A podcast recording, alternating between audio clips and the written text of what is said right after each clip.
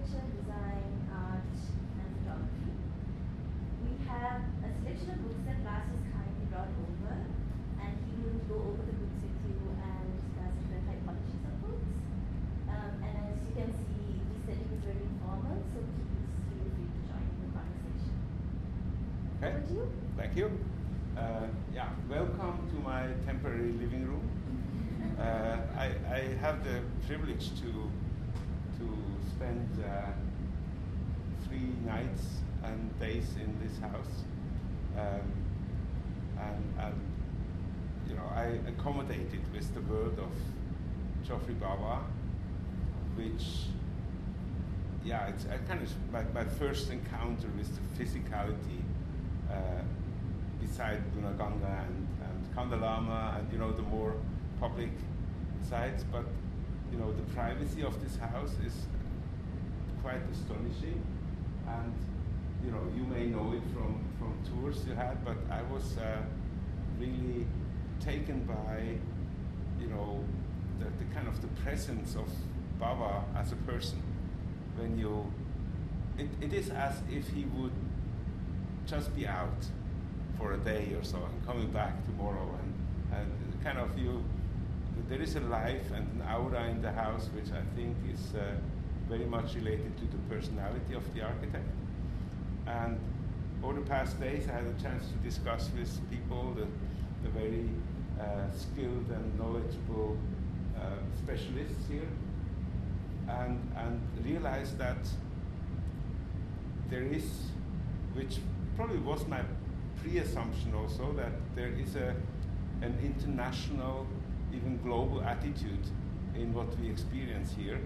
And if we understand that architecture today has a, or that there may be a certain duality in architecture between the micro and the macro, right? So on one hand, we discuss the mega cities and how they need to be structured and so, and the discussion go far beyond or, or not beyond, but not even reaches out for architecture. It's about planning and how to organize life in cities.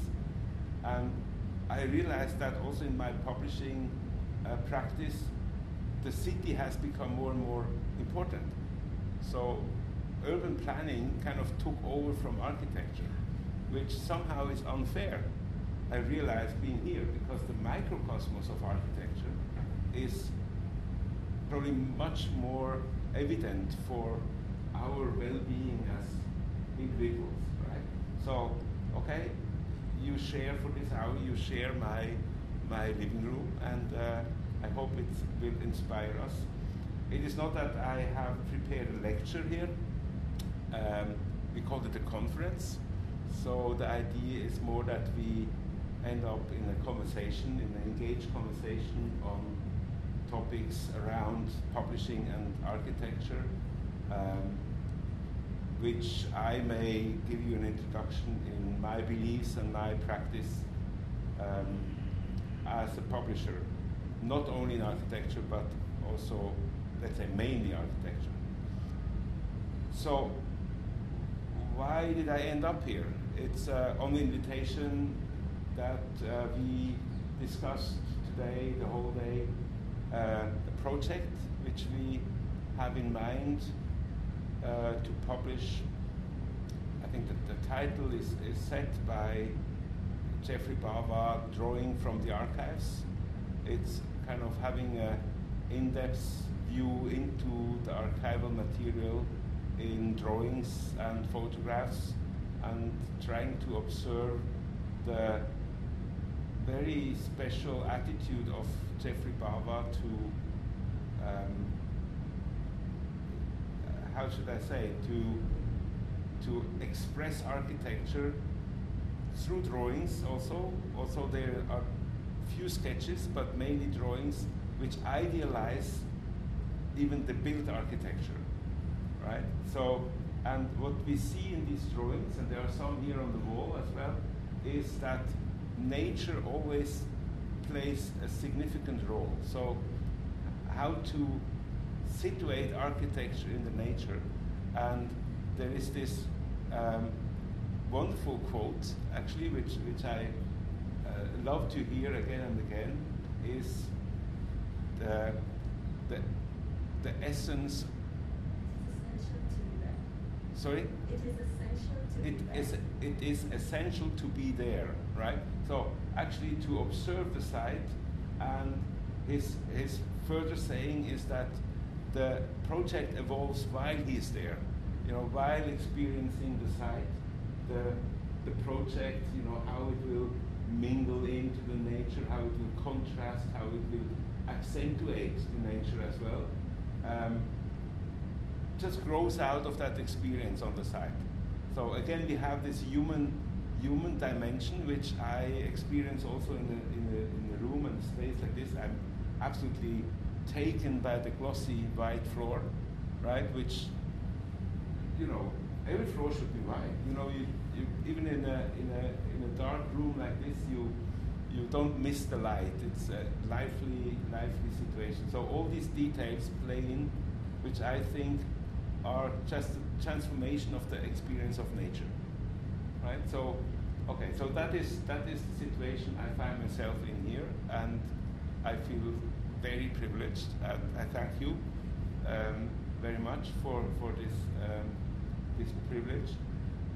Now when it comes to publishing, I try to you know being here in Sri Lanka, knowing that the living standard in this country is far away from what I am used to or experience in Europe, Central Europe, in Switzerland. Also, I realize, you know, people, also life may be hard, but they are on a good way, you know, because there is a, there is a consciousness about the importance of how people live together, how housing is managed, um, how the cities are organized.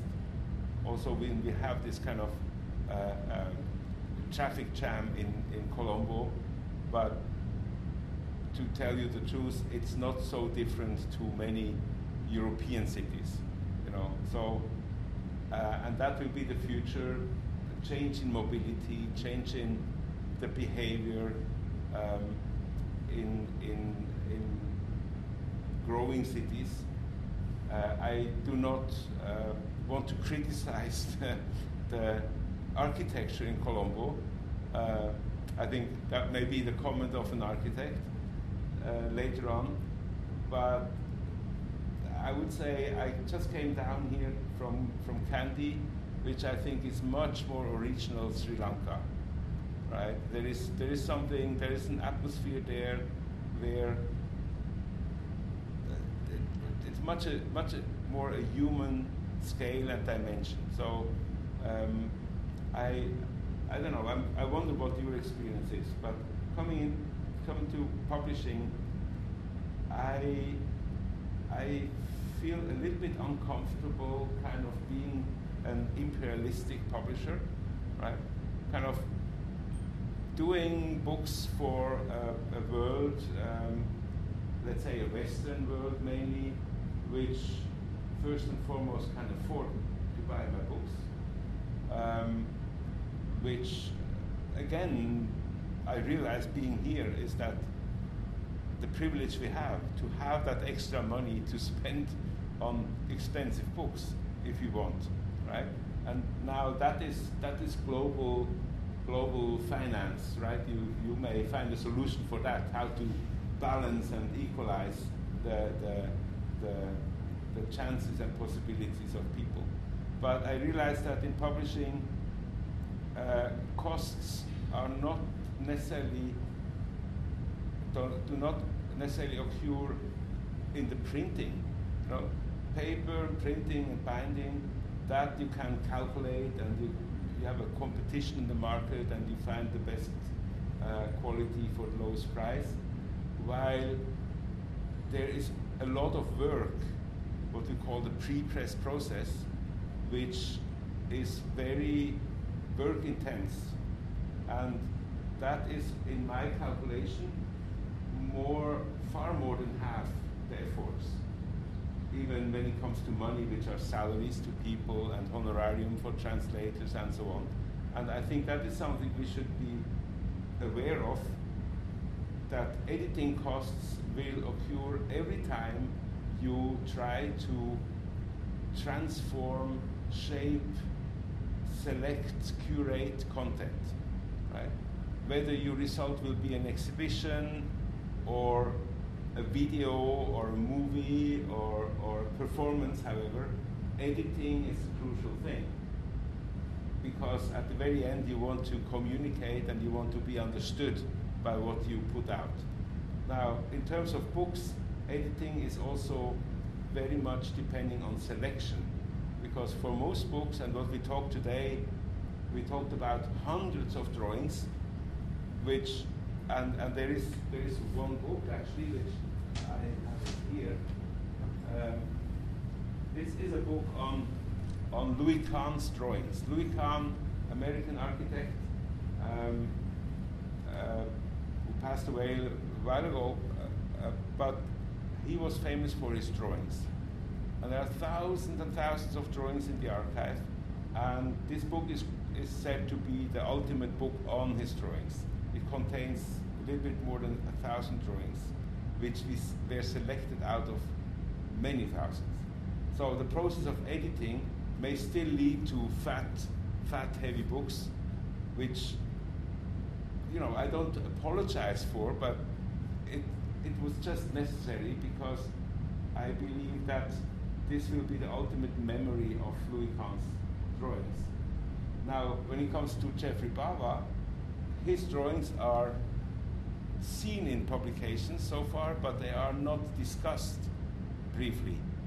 And that is what we thought would be an excellent chance to introduce Geoffrey Bawa to the world through something that is not necessarily showing off the architecture, which is best experienced in person when you when you travel, when you visit, but to use the drawing as a transformative medium to discuss what actually was the intention of the architect. Right? And that is a chance we have in a book, much better than in digital media, I would believe, because the book gives us a chance to build up the content. You know, from a friendly invitation in the introduction, you feel comfortable, you feel um, you feel recognized as, as potential audience, and then you are guided into the book, and at the very end you may be surprised about how much and how deep you got into the content and how much you understood. This is the art of making books.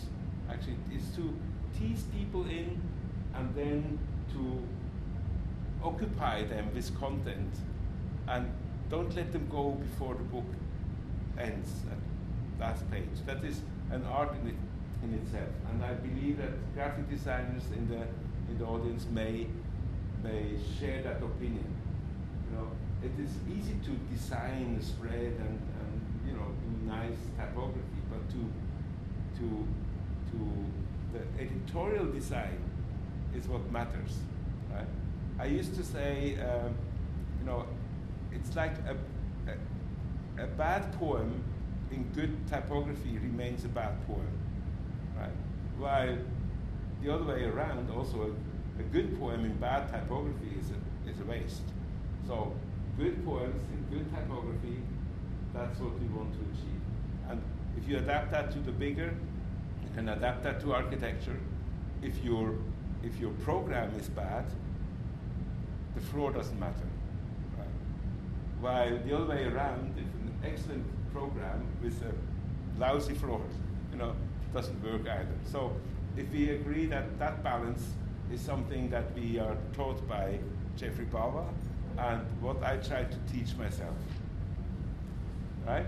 And once we, we get into, into a discussion, because we want to open up for a conversation, I think it's more interesting, than I can also benefit from your opinions. But I just like to say that in a globalized world, obviously the, world of books has also been affected affected. And it's not only the new media that plays a role there, uh, it is that well, of course, new media gives access to much more information. Um, I don't know, you say you, you follow us on Instagram maybe and you find out about, I think it was not posted that I'm in, in Sri Lanka. That should not be. You, you did not hear about that on Instagram. Yeah, I've seen, I've seen the info about the lecture on Instagram itself. Okay. a few days. So then it was on your side? Yes. Ah, okay. Yeah. So I'm, I'm innocent. Um, no, no, but it, it is just that, you know, news and information are spread so fast and quick um, that the book has a hard time following, right? So sometimes we announce a book, and until it may reach Japan or Sri Lanka, it may take months, right? And then we have these impatient people saying, Where, "Where's the book?" Where, you know?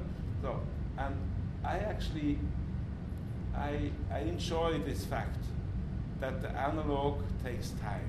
You know, it's a, it's a physical move from Europe to Sri Lanka, right? And it takes time whether you fly or ship or whatever, but to, to just face the fact of physical analog reality is something that drives me forever as a publisher. And why I stick to the book is because the reality of the book is so much more convincing than the reality of digital memory? I, I wouldn't trust the, whoever power in this world that they one day will hack the internet and we have a, you know, a blackout lasting, and then financial world, you know, then we will see how you respond. You know? Then I probably am the safest with my books, right? So okay, so that that is a little bit characterizing my my little universe, and I am really curious to hear what is your connection and what is your relationship to books here in Sri Lanka. You know, are there any libraries? Do you, do you find a reliable library in, in Colombo which offers you an insight into international publishing in architecture, design? Or, does that exist? Not much. In the schools, do the universities have good libraries? Yeah? Uh-huh. You know, it, it's, it's a pity because finally, and seen overall, it's probably the, cheap, the cheapest way and the safest way to assemble knowledge is a library. It's a physical library, right? And if you remind people to take care of the books, right, and not throw them around, uh, what you don't do with your computer either. So you know, take care of the book as you do with your electronic device. Then books may last for very, very long, and to the service of many, many people who, you know, may benefit from careful edited content. That is actually the, you know, how to say the, the utopia I'm, I'm, I'm living for as a publisher, right? And that's where I say, what, what I promise myself when I'm back in Switzerland in my favorite library, I will look for how many books do they have on Sri Lanka, right? Do they have any books on Geoffrey Bawa? Right? Why should you here care about Le Corbusier if we don't care about Geoffrey Bawa? About the tradition, even the transition from, from the British Empire to an independent Sri Lanka? You know, how little do we know? I'm, I, I'm ashamed how little I know. You know much more about Europe and the West than we know about this region of the world, right? And not, not that I, I really want to be the one who corrects that image.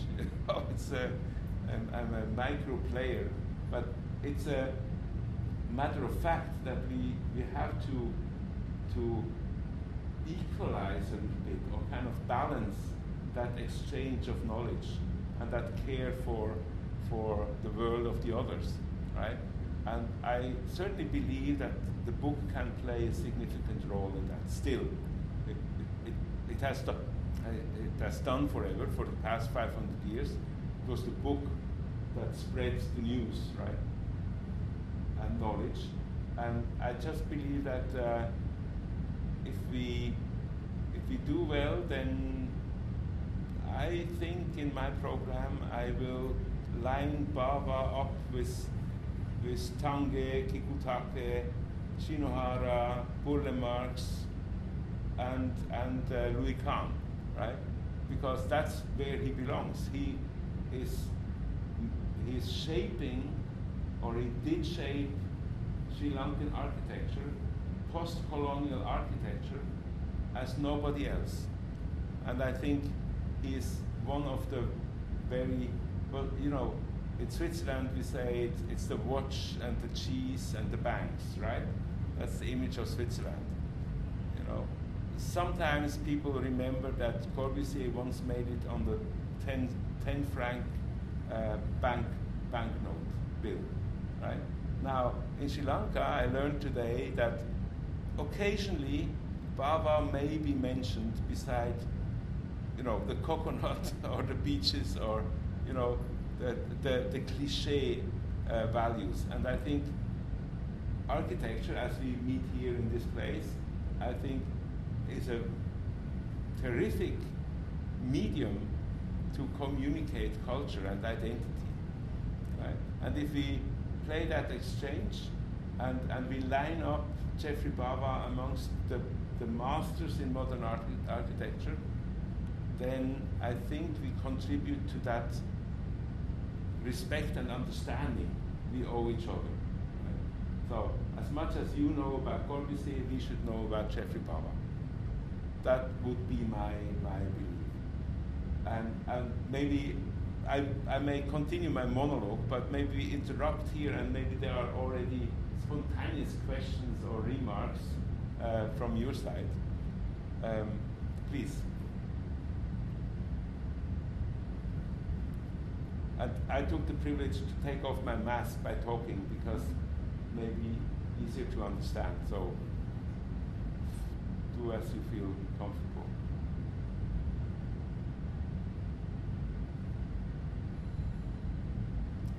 Let's get a statement from the banking fraction.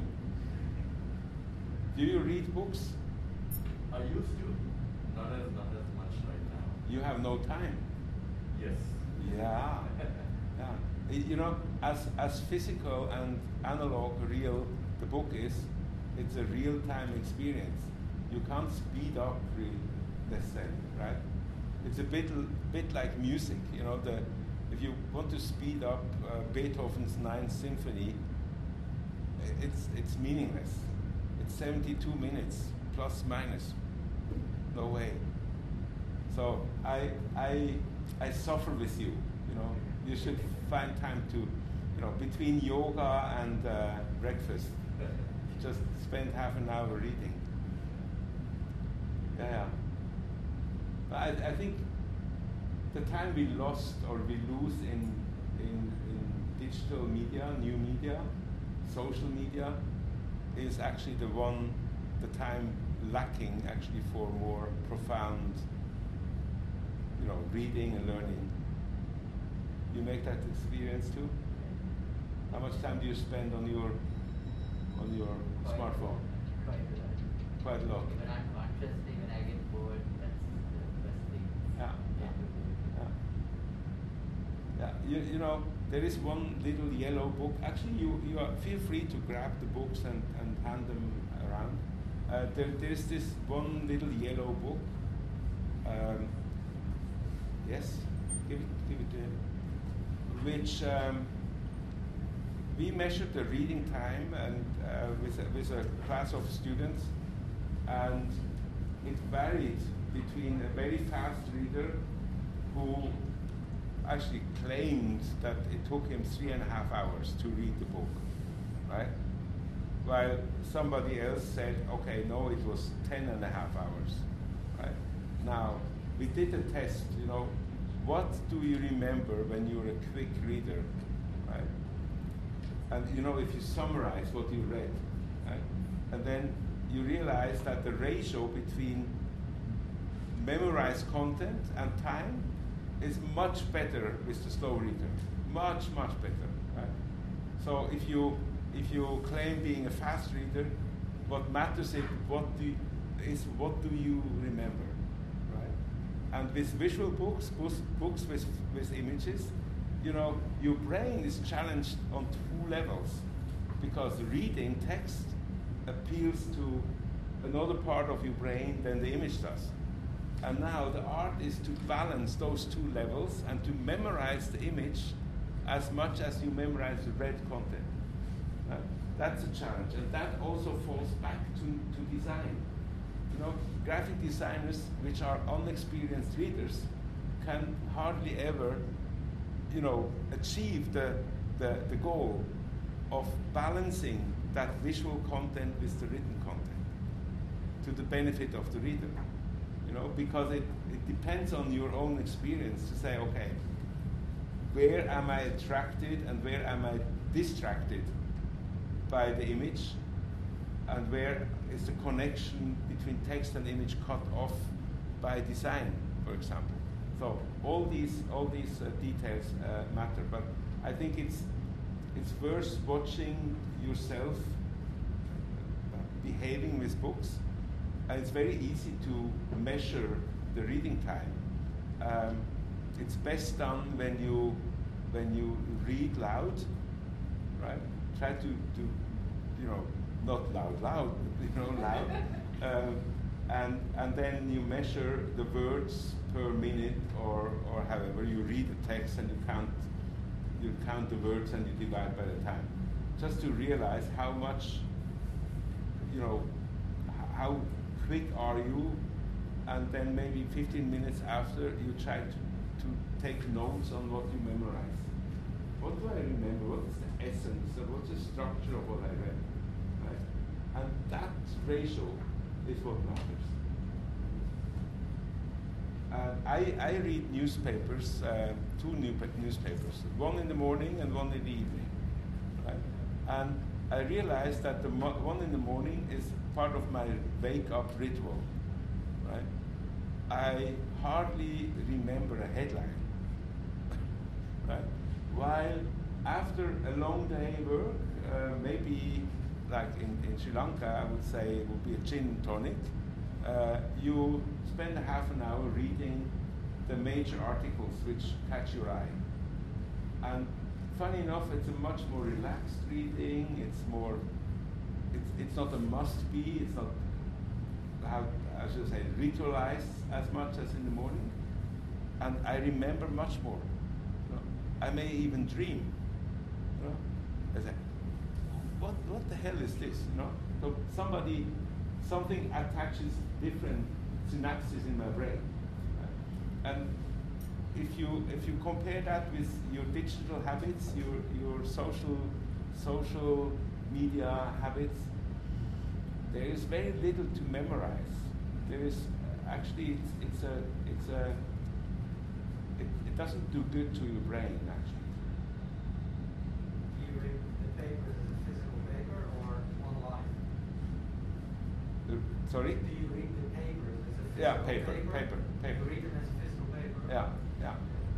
Well, I, I think it's it's fine if you if you have proper text that you can read on the Kindle or you know you, you well, that's fine.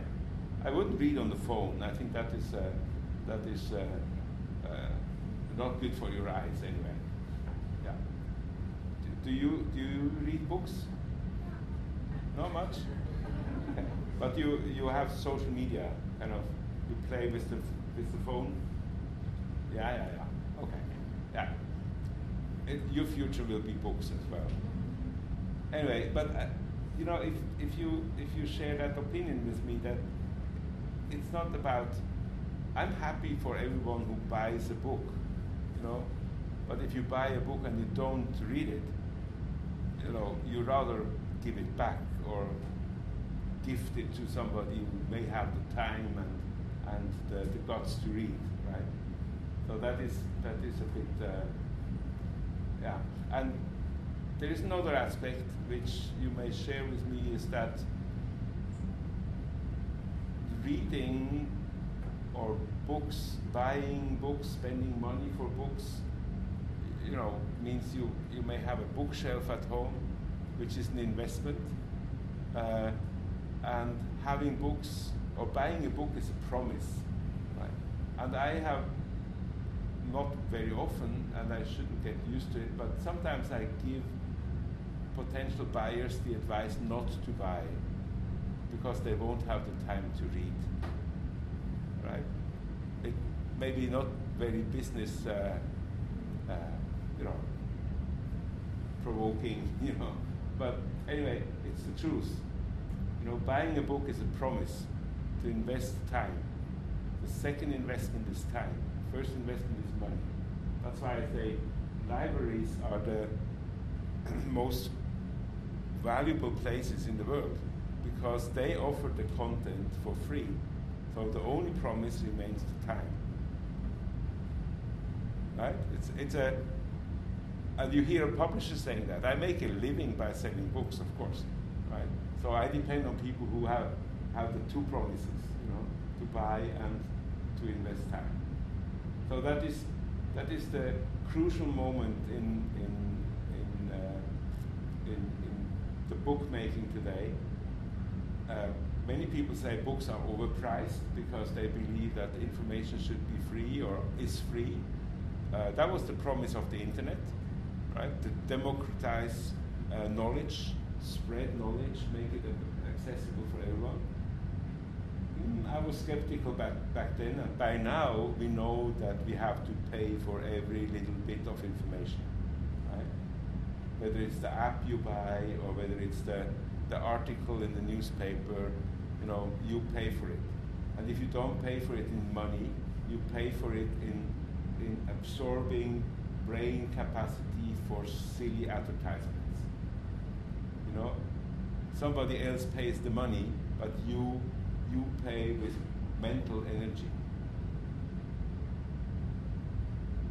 I don't want to be too anti-capitalistic because then uh, you know it's not the conflict we should have here, but it's more that that we we should understand that there are forces fighting each other.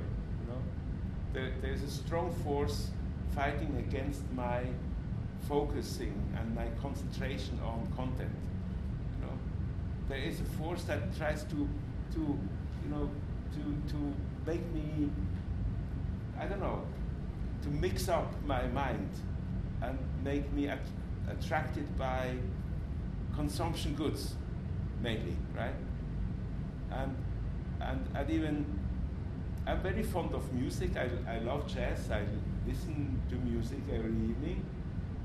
But I would never, you know, occupy myself with, with earphones to absorb the, the traffic noise, right?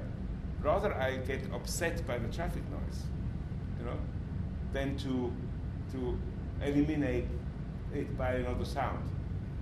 Right? Because you, you will probably not listen to music while you walk in the street. It's, it's just, you know, and it should not happen to us with books. You consciously sit down to read, or in the bed, and, and you know, back then, maybe today, education uh, is, is more liberal, but you know, I was told to turn off the light at nine, right? What did we do? You know, you put, you know, the duvet over and you read under with, with the flashlight, you know, you continue reading. That was this kind of reading was the thing? And to get back to that kind of magic moments of discovering content and, and flipping a page, what is the next? You know, I think that sensation is something we can still promote and still include in our everyday life. So, okay. Somebody should tell about the last book she or he read. I'm currently reading a book by a Sri Lankan author, um, which is about Ibn Battuta and his time in Sri Lanka. And it's fascinating how she how she's written it because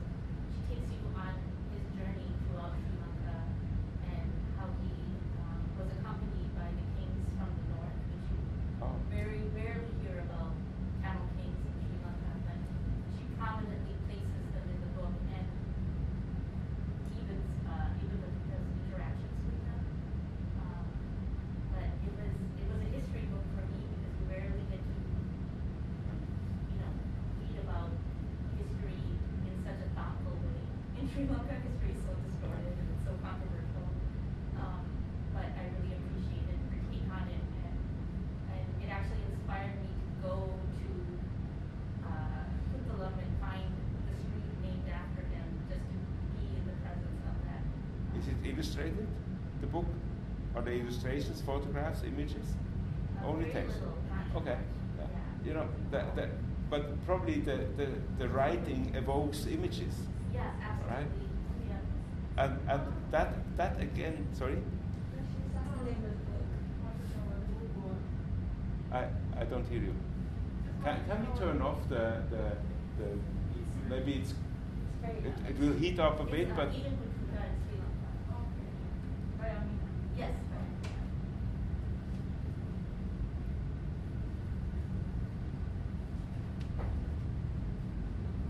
oh, you don't know where. Okay, otherwise, sorry, No, yeah. So leave it. You know, what, what, what you're saying is, is also, let, let's say, an exclusive experience of reading because it, it evokes your imagination. You, know? you are living in a film, right? You create the film yourself. Right? And, and if you say, okay, it, it awakes that desire to go and observe the place, make it real somehow. And you know, I, I, I actually would I would share that book with you. It, I would say, yes, since I know or read a little bit about, you know, Sri Lanka as a kingdom, right? As where where there were some more or less fair rulers rulers. You know, not all were very good always, right? But there were some who kind of shaped the country and tried to create an identity amongst people. That was before the Portuguese and the Dutch and, and, and the British, you know, where there was an identity, a unity in the country, you know, taking advantage of being an island, but also cultivating uh, a culture where you, a togetherness, right? And, and so, and I believe very much if you, if you read a story like this and you become part of the story, you, you start playing a role in, in the narrative actually. And that's a, the magic thing, that's the promise I, I make to you. When you start reading and you dive into that stories and you, you become part of the adventure, right? And that experience, if, if we miss that in our early age, we will have a hard time in, in gathering it later. Right? So that I'm not too skeptical, but I, I just believe that we shouldn't give up without pressure. You know what is obviously reliable or has been reliable for so many. I think that's a nice and history is amazing. You know, um, there is a book circulating which is this one, the the Bauhaus uh, documentary of the Bauhaus, and yeah, and, and th- there are two. Yeah, I do, we made a, I made a document. Uh, I actually published all publications ever or officially published by the Bauhaus in this short period of time of its existence. Um, because I thought, well, if we don't have access to the source sources, which were mainly publications in German, you know, how should the world continue research and discourse on the Bauhaus and finally take a decision on what is valuable uh, content and what is redundant by the time and through te- technological development and so forth, right? So I, I took pleasure in translating all the German texts which were not yet available in English. So now the whole Bauhaus library is available in English. So no excuse anymore, nowhere in the world, to not understand what the original idea of the Bauhaus was.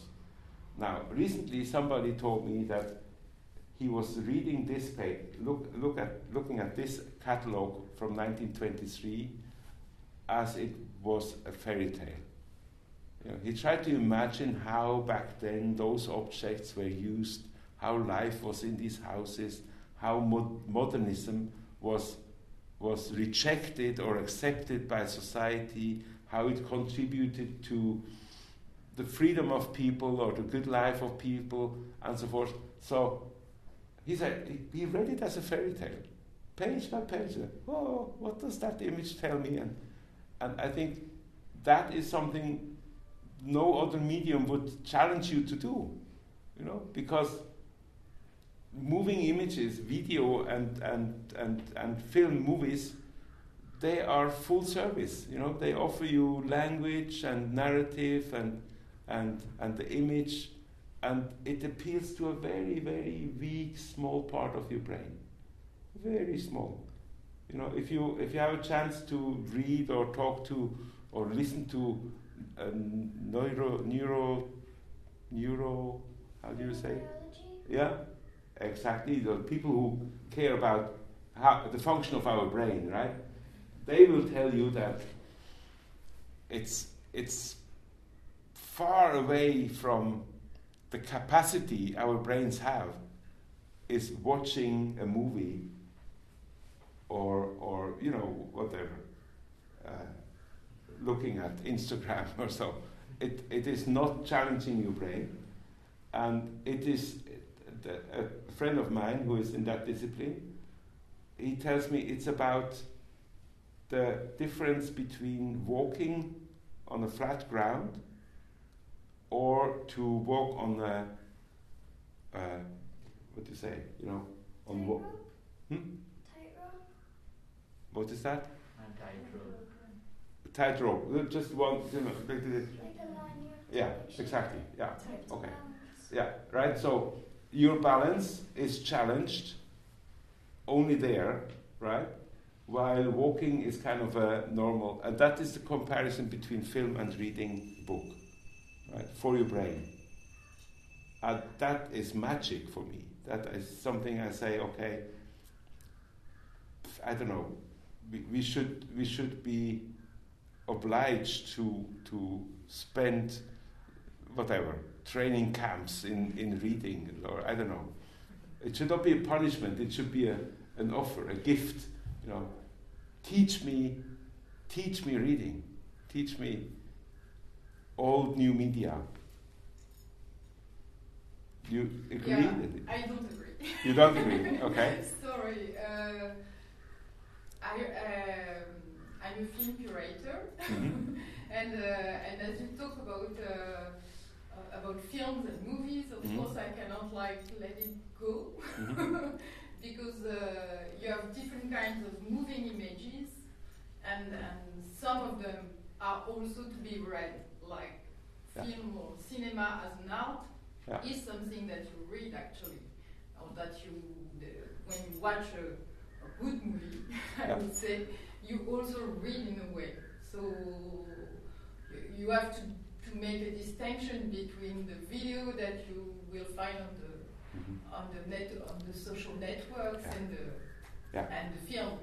Okay, I, I know I'm, I'm a, a little bit. Uh, uh, Extremist. no, no, no, no, no, I agree. You know, I would say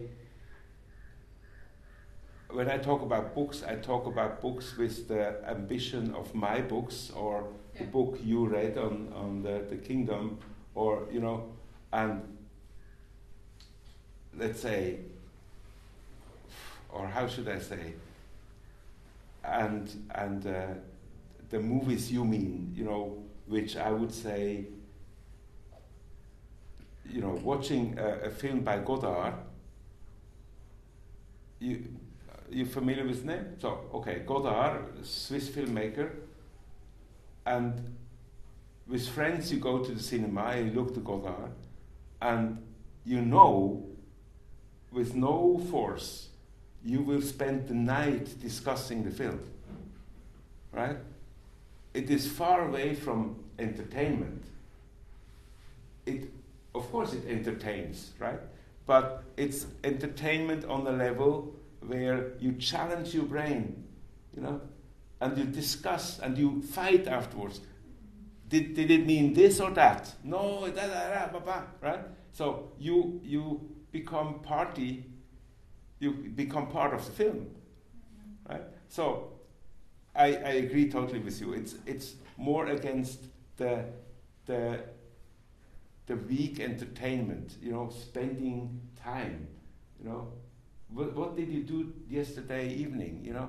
Oh, I was at home, I watched television, or I, you know, watched a movie, and now you can record and you can, you know, you can save all the films which you missed and you, or, or even the series. I, I hear about people on Netflix, is that, is that popular? no? Netflix? And, and then you have this series, you know, hmm. eight episodes. There are people that spend that whole night watching all eight episodes, you know? Because, yeah, why should I wait for a week and, you know, one episode a week? That's wh- when I grew up, you know, we were longing for next Monday, you know, when the next episode is playing, right? And now it goes for this kind of, prayer time. okay. Uh, so I think, I think we, we are on a similar page at least. Last, I want to ask you, can you speak a little bit more, kind of on, on that topic of the tightrope versus the path? Um, your books always have images, almost always. Yeah, Can you tell us a bit yeah. more th- you know that that has to do with my with my own uh, biography and limitations. Let's say in my own capacity. I I I always was a passionate reader of of literature, novels, uh, fiction. Um, and when I became a publisher, I had to confess that I would not know how to judge on the quality of literature for others. Right? I had a clear judgment for myself. You know, what I thought is a boring book, what is a good language, what is so. But I, I couldn't. Let's say I'm arrogant enough, trained as a graphic designer, being in the visual world for a while. I'm arrogant enough to say, yes, I can judge on visual quality. In disciplines where I have a certain knowledge and have a certain background, and I think that is what we all do. You know, when you have some experience, if you are a passionate chef or cooking at home, you know, you are competent to judge on the quality of food, right? And I think that is fair to say, you know, that, and, and I took that, took that uh, decision to focus on visual content. I don't know, maybe, maybe it was a weak decision somehow, but it was also very passionate. And since I also then, um, you know, I, I, I got attracted by modernism, by some Swiss designers. Uh, Josef Müller-Brockmann, there is a book uh, uh, around who, who taught me a lot, trained me in, in, in this modernist thinking. And then I realized that, yeah, I feel comfortable in this world. So I observed it in art, I obs- observed it in architecture, I even observed it in music. So it became this called a 12, 12 tone uh, music, uh, Schoenberg and, uh, and John Cage and, and so forth. So you try to educate yourself to finally have an opinion on you know, and the opinion may be rather personal to say, oh, I prefer this from that. It's not that you take ultimate decision of this is better than that. No, it remains personal, but it creates a kind of a universe which finally, me, you know, brings me to Sri Lanka. You know, I think you referred to, to the content or the, the context in my, pro- my program where you thought, oh, maybe Geoffrey Bawa would, would, you know, make a good appearance in that program.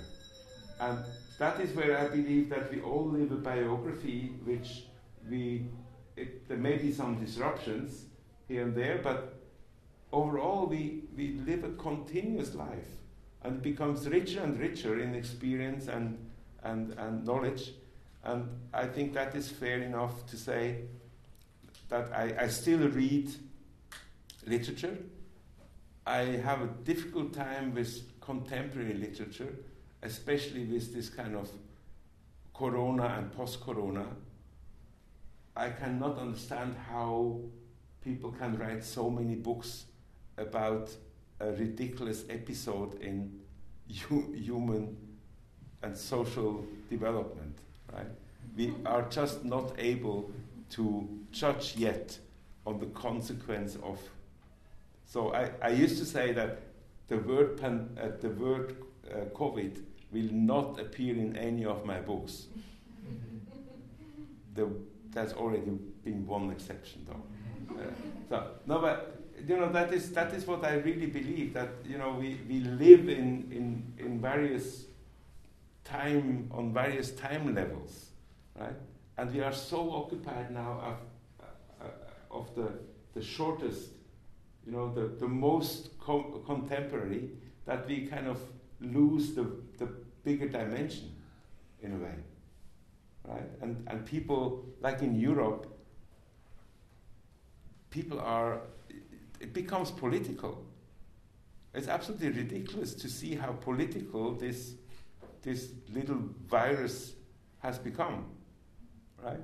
And if you compare that with your imagination of what could be worse, you know, then you say, okay, like if, if you are very sensitive to pain, you know, and you say, oh, right?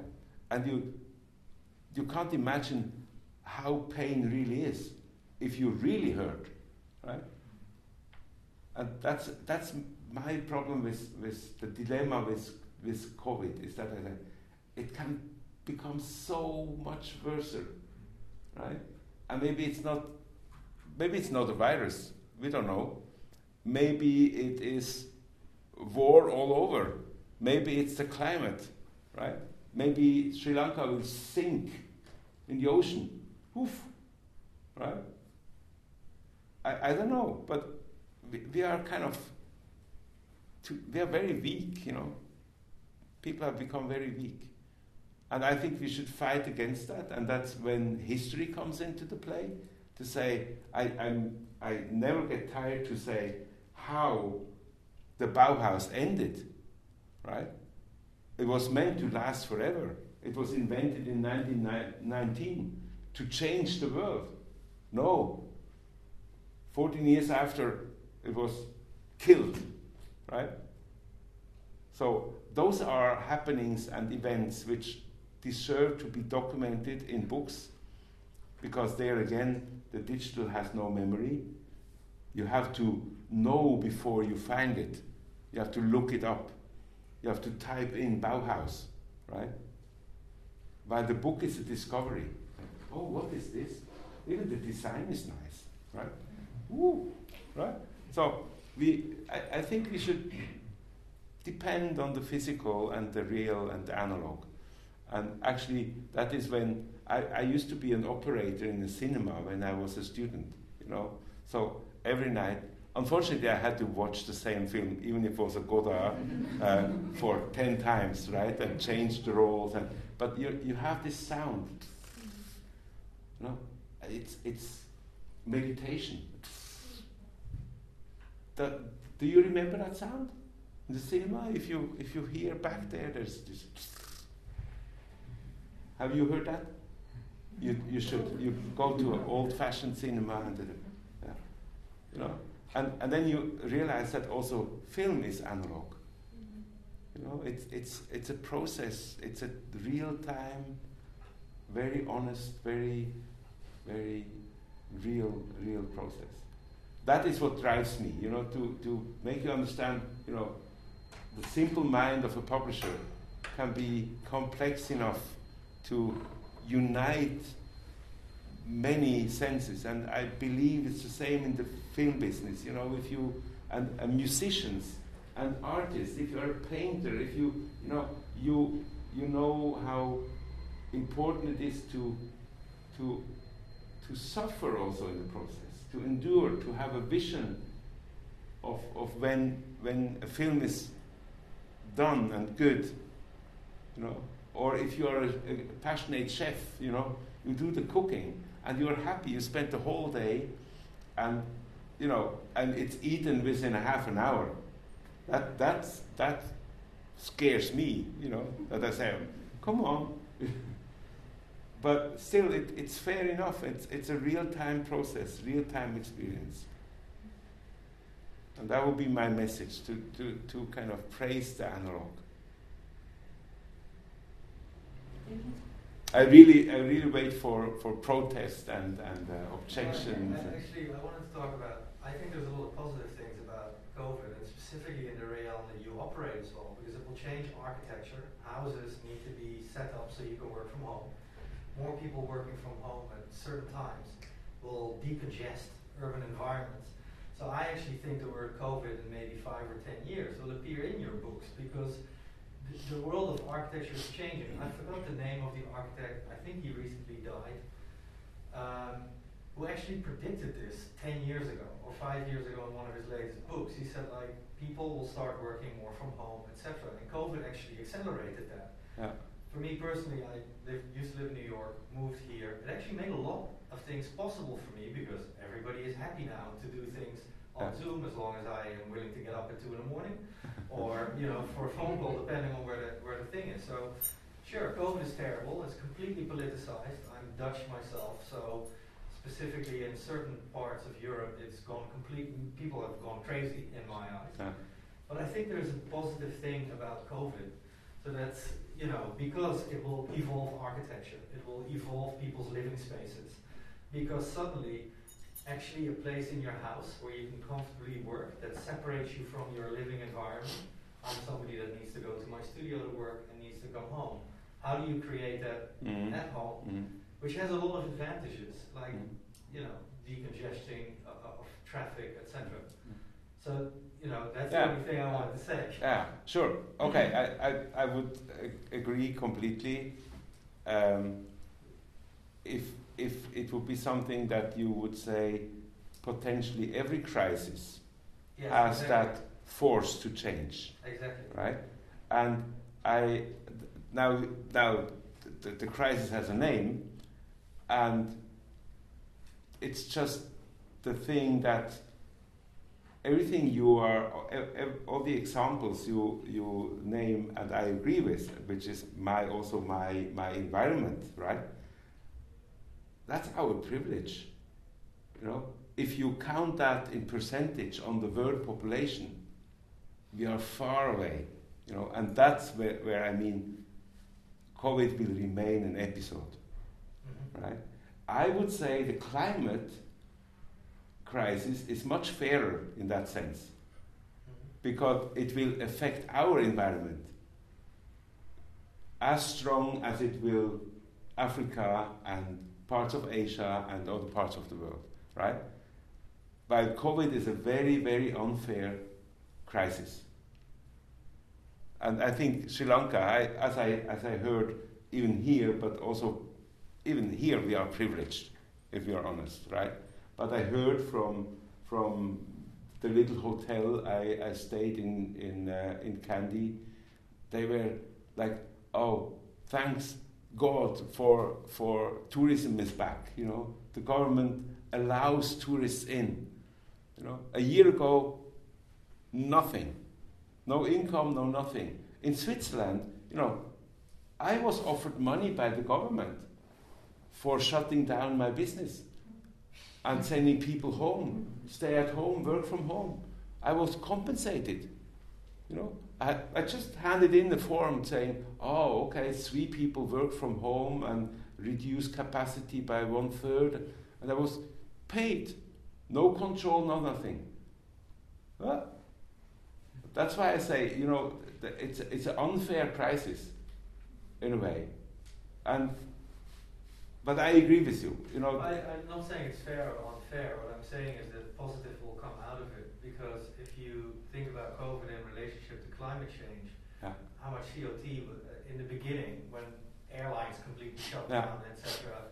People could suddenly see the sky in Delhi. Yeah. Uh, you know, um, I, I think there will be lasting effects that go through how urban environments are developed, how your home is developed, etc., etc. So Yeah. sure, it's an unfair crisis, but hopefully something positive will come out of it. Yeah. Yeah, no, I, I, I, agree. And I wouldn't say. Um, I have several books which deal with, uh, with consequences of the climate crisis, also in, in, in, the, in, in the world of, of building and housing and so forth. And, you know, since we, well, over the past 20 years, you know, when we see the megacities grow, we become aware of you know how how fragile finally those those infrastructures and those structures are, and so there is a permanent crisis which may be accelerated a bit by uh, by the, the pandemic which affected so many more people, and actually it it and there again as unfair it is on a global scale, it is very fair in the in a smaller social unit like the country when you realize that, you know, wealth doesn't protect you from COVID. Haha. right? Also, the very, very wealthy people, they escaped. You know, in the first crisis, they escaped. You know, and uh, up in the, in the Alps, in their precious villas and so. But after three months, you know, they, they, they were longing back. They would rather be infected than to stay alone at home again. And my people practicing home office, they were longing for getting back to the office, right? And and right now again, it's it's uh, it's mandatory uh, home office in Switzerland. You know, so my people started working, and they meet on Skype. We don't Zoom because we still don't trust Zoom.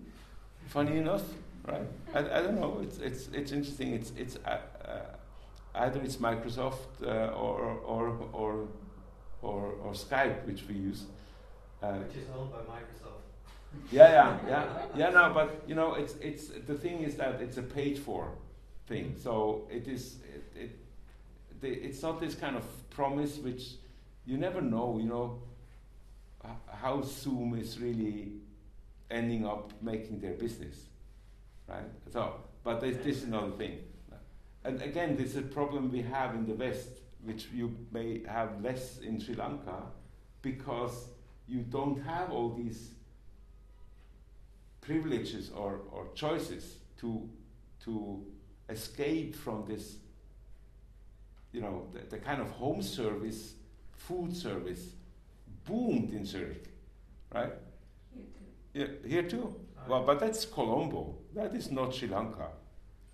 It's not that you can, you know, just make a call and, and you get a home delivery of most delicious dishes and sushi here and uh, right. That is not normal, and that should not be the thing because it, it also cuts off social contacts, social connections. The cinema business in Zurich collapsed right? While sitting, you know, occupying every second seat makes the cinema the most safe, safe place ever, right? And, and you give up this kind of social interaction of agreeing with people, of laughing together, crying together, you know? And that's where I, as you know, there is a there's a backside also of this kind of you know, individuality and flexibility of the everyday and home office stuff and zooming. Mm, I, I'm, I, we will see what, what, what lasts. Oh, that's what, I, that's what I find interesting about it because I do think it, it solves congestion, for example, specifically in very large cities.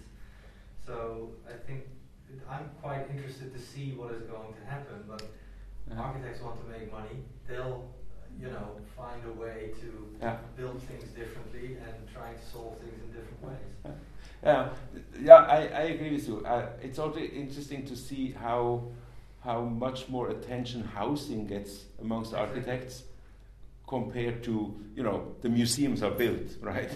Yeah. Uh, so now housing seems to be the challenging field where new solutions. We talked about collective housing, mm-hmm. you know how how much more you can make out of limited space if you if you if you if you if you collectively uh, meet for, for some activities And we made joke today about, you know, sharing a Hoover.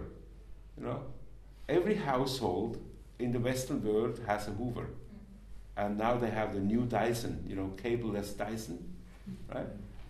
How much time do we spend hoovering, if you're honest, per week? Mm, wow. Half an hour, uh, generous. Half an hour. no. Okay, so every household has a Hoover. Mm.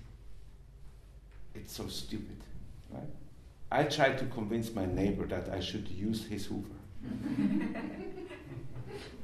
I will try again. I don't, I don't know if we are over time. I think we should go upstairs and have, continue this conversation. Yeah, we can do that. We can get, get a cup of tea and then continue, and then you also mingle and, and discuss. Right? Yeah. Thank- doing the time yet. Thank you for being here. There are, there are still a few of my brochures left there. Um, if you are interested,